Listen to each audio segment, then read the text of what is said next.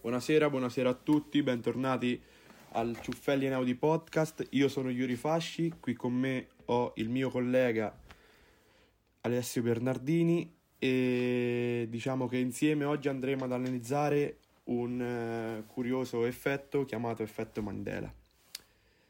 Il fenomeno del falso ricordo, o effetto Mandela, appunto, è una situazione in cui molte persone credono che si sia verificato un evento specifico, mentre in realtà questo non è mai successo, o comunque quell'evento è successo in un modo differente.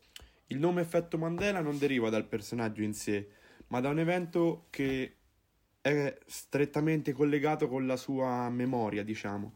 Infatti, Fiona Broome, durante un congresso, sostenne che la morte di Nelson Mandela fu avvenuta quando egli era ancora in carcere, negli anni 80, e non nel 2013 come realmente è avvenuta.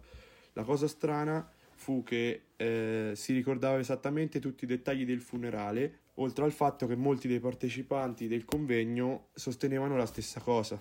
Da questo episodio il fenomeno prese il nome di effetto Mandela, infatti, anche se esso non è l'unico esempio, è uno dei più famosi. Adesso andrò a spiegare chi era Nelson Mandela. Nelson Mandela era un attivista politico e sociale sudafricano che ha lottato per tutta la sua vita per conquistare la libertà del suo popolo. Venne incarcerato e condannato all'ergastolo, ma poi venne liberato negli anni 90 e ricevette il premio Nobel per la pace. E in seguito divenne pure presidente del Sudafrica negli ultimi anni della sua vita.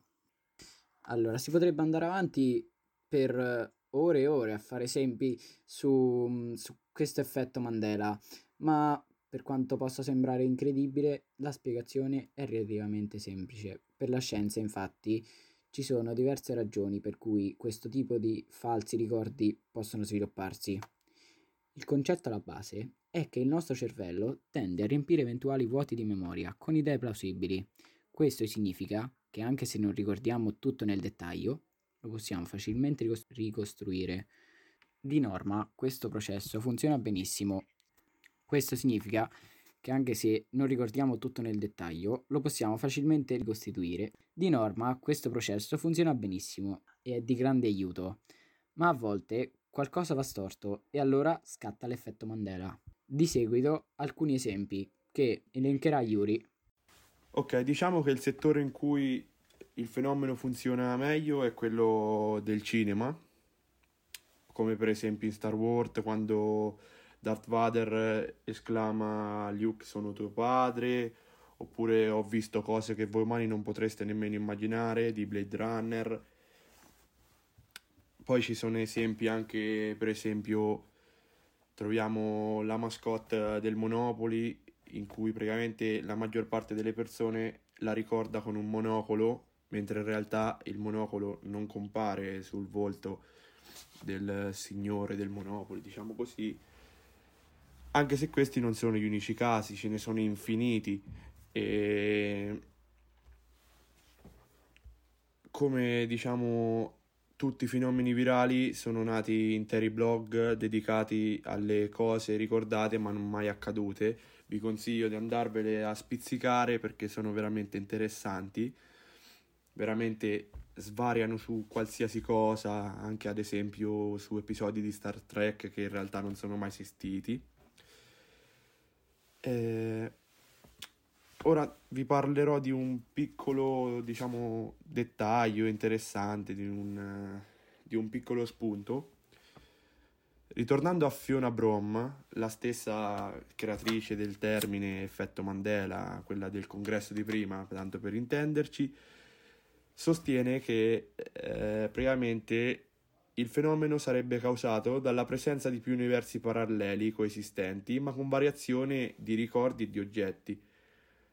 In poche parole, i sostenitori di questa teoria credono che ci sia un universo parallelo in cui Nelson Mandela è morto in galera negli anni 80, in cui l'omino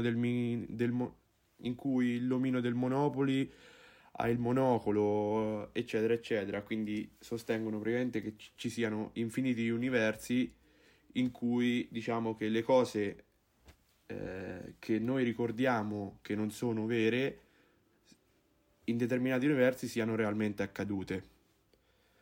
E infatti diciamo che la maggior parte degli appassionati sostiene questa teoria.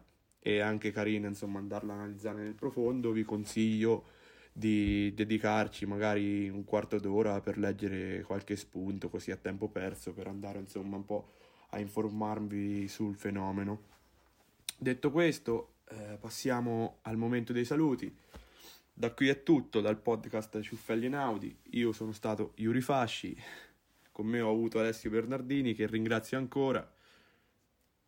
Buona serata a tutti, spero che l'argomento vi abbia interessato e ci rivediamo al prossimo episodio.